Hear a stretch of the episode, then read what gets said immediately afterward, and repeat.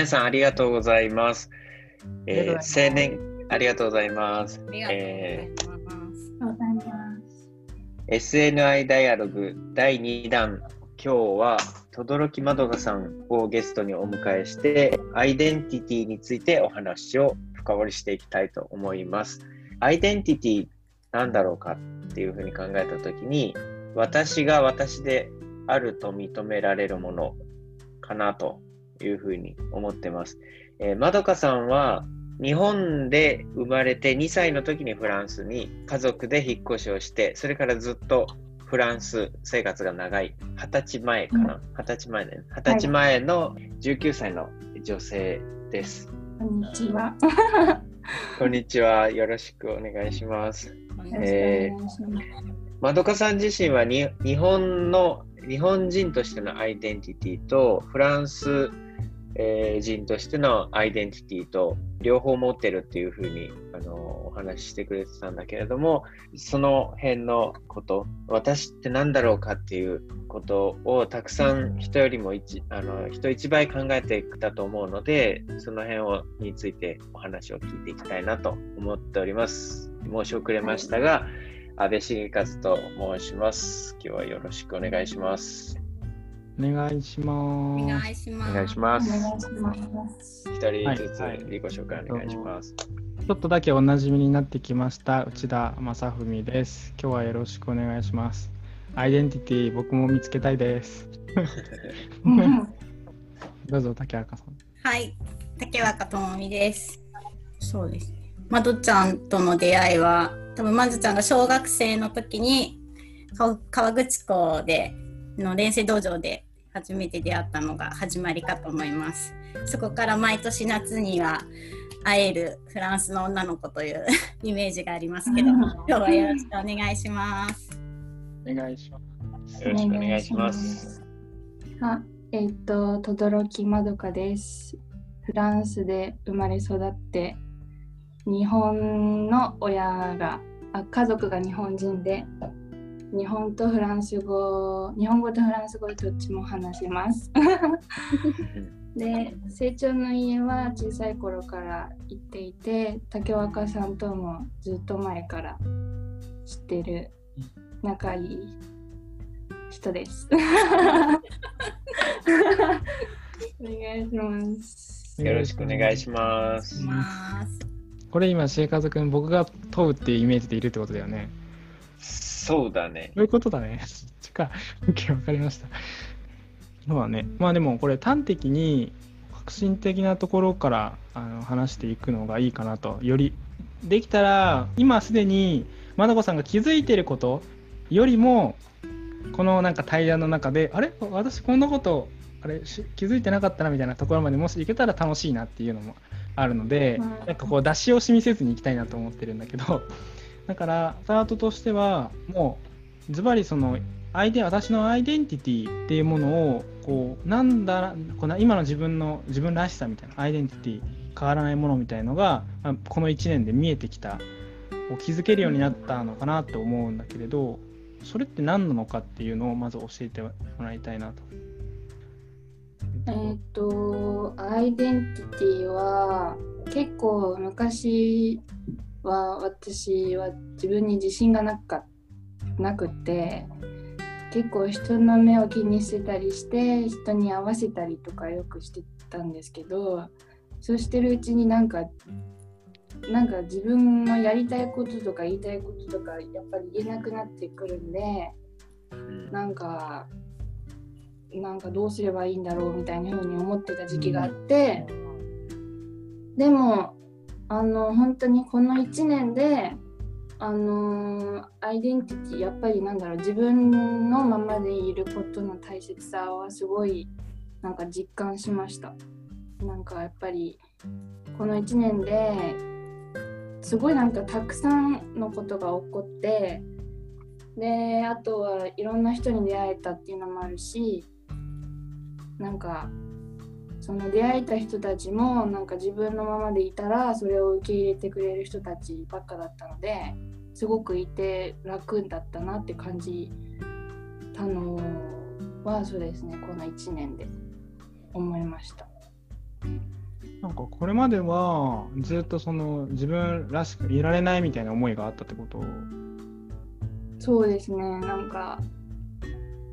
そうきうんと高校生くらいが一番そんな感じでした。うん、高校生っていうと今から何年前の高校生？えっとね、今からよねん、んよねんまえに高校いちねん生になってにねんまえに高校を卒業しましたかな。高校生の間は特にその自分って何なんだろうみたいな。ああ、でも自分って何なんだろうって思い始めたのは小学校ですけど、その、その上で自分にこう自信がなくなったなくなってしまってピークだったのが高校生です。うん、そのなんか自信がなくなっちゃったっていうのは何があった？えっとあの今まで結構私小さい頃からあの、まあ、フランス語のそのフランス語が曖昧だったり日本語が曖昧だったりしてて、でもなんかそれそういうことがあるにもかかわらずすごい親しくしてくれてる友達とかがいっぱいいて、でその友達がすごく結構私の中では大事な存在で、けどなんか高校に上がったらなんかほ他のなんか知らない人たちとかもすごいいっぱい集まった高校で、なんか知らない人たちばっかで、ああどうしようって思い始めて、その最初にで一番最初に友達になった人とかはなんかだんだんだんだんと仲間外れじゃないけどなんか合わなくってその人たちと、けどでそれでなんか避けられたりとかもしてて、でもうそういうのも自分で分かってるんですけど一生懸命合わせようとしてたりだとか、うん、といなんか向こうに行っちゃうみたいな、うん、置いてかれるみたいな、でそういうのが初めてだったんで結構お友達とかは今までそういうのなかったのでそういうの初めてだったからなんか怖くなって急に、それでなんか合わせよう合わせようってなってなんか、うん、自信なくしてました。それって逆に言うとなんかえ高校生になる前もその合わせてるって感じはあったってこと？その逆に高校生になってきて自分がこういうのがいいっていうのが出てきたから合わせてる感が強くなったみたいな、どっちなんだ？えっと小学校中学校は結構自分のなんかそのノリじゃないけどすごい一緒の仲いい本当に仲いい子たちとかいて、で高校生になってやっぱいろんな人と知り合ってなんかみんなと仲良くなりたいっていう感じだったんですよ。みんなと仲良くしたいしみんなに好かれたいじゃないけどいろんな人と仲良くしたいっていうふうに思ってたから、まあでもシャイな性格もあったのでそれなりに頑張ろうとしてたらなんか違う感じになっちゃって、そうでなんかそうですね、でも多分高校になるとなんかみんな多分大人になってくる年だったので、うん、見え張るとかそういう部分も多分他の人たちとかにはあったと思います。それでなんか価値観じゃないなんかなんだろう、そうなんかそういう部分でなんかなんだろう感覚が違ったのかな、けど友達になりたいからって無理やりっていう風にしてました。うん、中学の時のもう人は全然高校ではいなかったっていう感じ？あ、いたんですけどそのやっぱりその時仲良かった人たちとは同じクラスじゃなかったりだとかみんな別々の高校に行ったりだとかで、やっぱ知らない人の方が多かったかもしれないです、高校は。じゃあ小学校から中学校は同じメンバーな感じなの？えっと、小学校は小学校高学年で、あのー、引っ越したんです。パリにいたのが、うん、えっとちょっとこっちに引っ越してきて、今住んでるところに、うんうんうん、あ、そうで、はい、そうです、ここパリじゃないですパリだと思ってた。ここは田舎ですね、ベルサイユ方面のへー、なんだ、はい、だから同じメンバーじゃなかったですね、小学校、中学校は。ってことでしょ、あれだね、フランスは小学ごねん生で次中学いちねん生でよねん生まであるんだよね。そうです、だから中学からはもう今の土地で全然違う環境になったってこと。うん、そうですね。でもそうすると中学の時は全然そういう感じにならなかったけど、高校生、いや中学の時も新しい人間関係で、高校生の時も新しい人間関係だったけど、うん、高校生の時はすごい葛藤になった。なんで中学の時はなんだろう、でも多分中学校の時はあんまりそうやって深く考えてなかったかもしれない。 あ, ありのままに小中ってあんまり何も考えないでやってきたかな、多分人からどう見られるみたいなことがちょっと出てきた。あ、そうです、知らない人ばっかだったんで、あーってなって、でもやっぱり知らない人でも中には知ってる人とかもいたりって感じかな、なんか、うんうんうんうん、確かに生きづらさを感じ始めたのはなんか周りの目を気にするようになってからの気がするそうですね、うん、なるほどね、確かに、ね、そうです。あ、でもその中でもちょっとその生きづらさっていうのを、そういう中で高校生の時はかなり葛藤をして、だけどその生きづらさから、まあ、少し解放、まあ、少しなのかいっぱいなのかあれだけど、こう解放されてきたっていうのは、それが高校卒業してからっていうこと。そうですね、大学入って本当に解放されました。そうすると結構自分の中の変化っていうのが大きいってこと、周りの要因っていうよりも実は。ああ、そうかも。なんかでも大学に入って、あのオルレアンっていう本当に遠い大学に行って、そこで一人暮らしを始めたんですけど、そこのそこだと本当に遠いから誰も知らないし、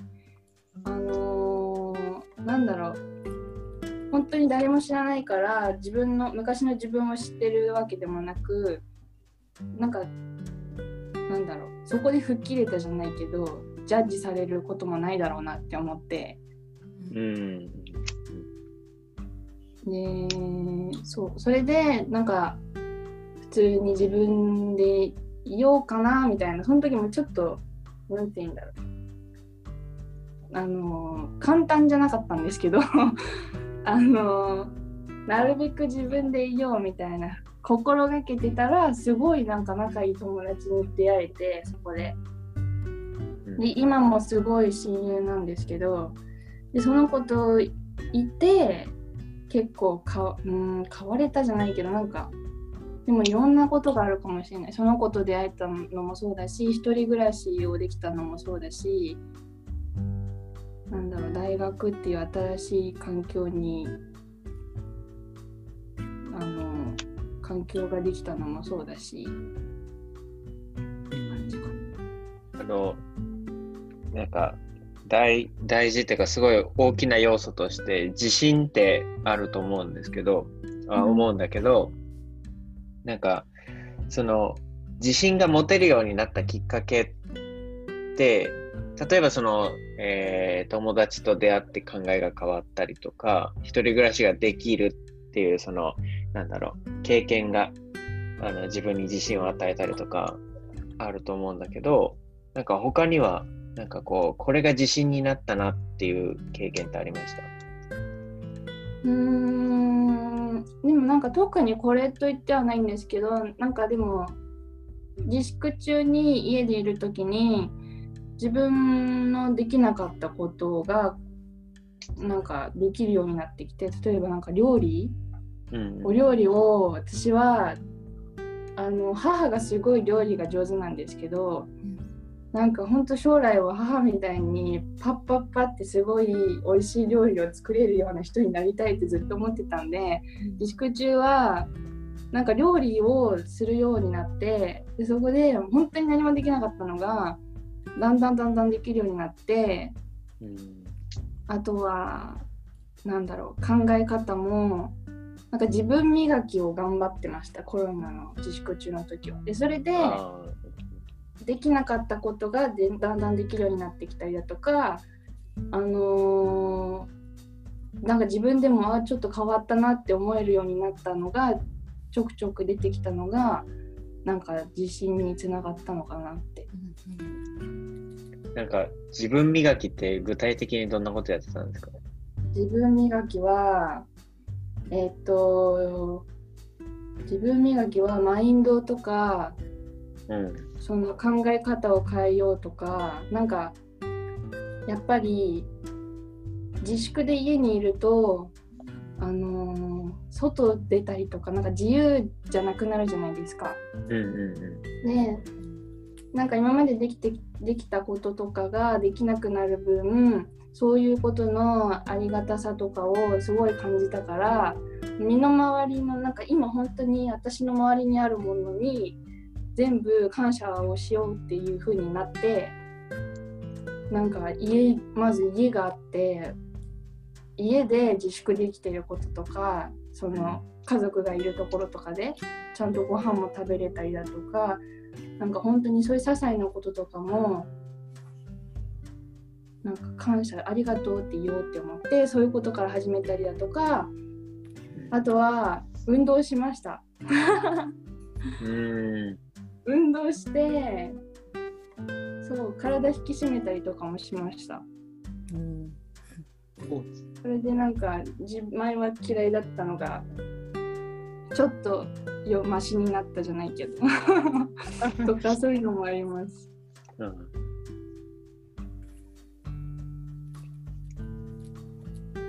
ん、マインなんかマインドっていうのは具体的になんかこう本を読んだとかってこと？それともその本当にこう日々なんか考える時間？えっと本は実はあまり読まなくって、読もうって思ってたんですけどなかなかそこまでいかなくってで、でもなんかインスタとかであのあのなんだろうメンタルトレーナーの人が出してる投稿とか、あとは普通に自分の尊敬してる人のインスタとかでこうその人たちがあのなんだろうその人たちが思ってることとかを発信してるので、それを読んでみたりだとか、あとはそういう感じでなんか、あとはそうですね、体験談もあの竹若さんにそうやってって言われた時に、そこでもう結構いろいろ考えるようになって、そっからなんかだんだんって感じですねなるほど。 エスエヌエス インスタで学ぶっていう。インスタで学ぶ、はあうん、います今時今時その言葉を使ったら僕らが今時じゃなくなっちゃうから今時今で学びましたうーんなるほど。インスタインスタ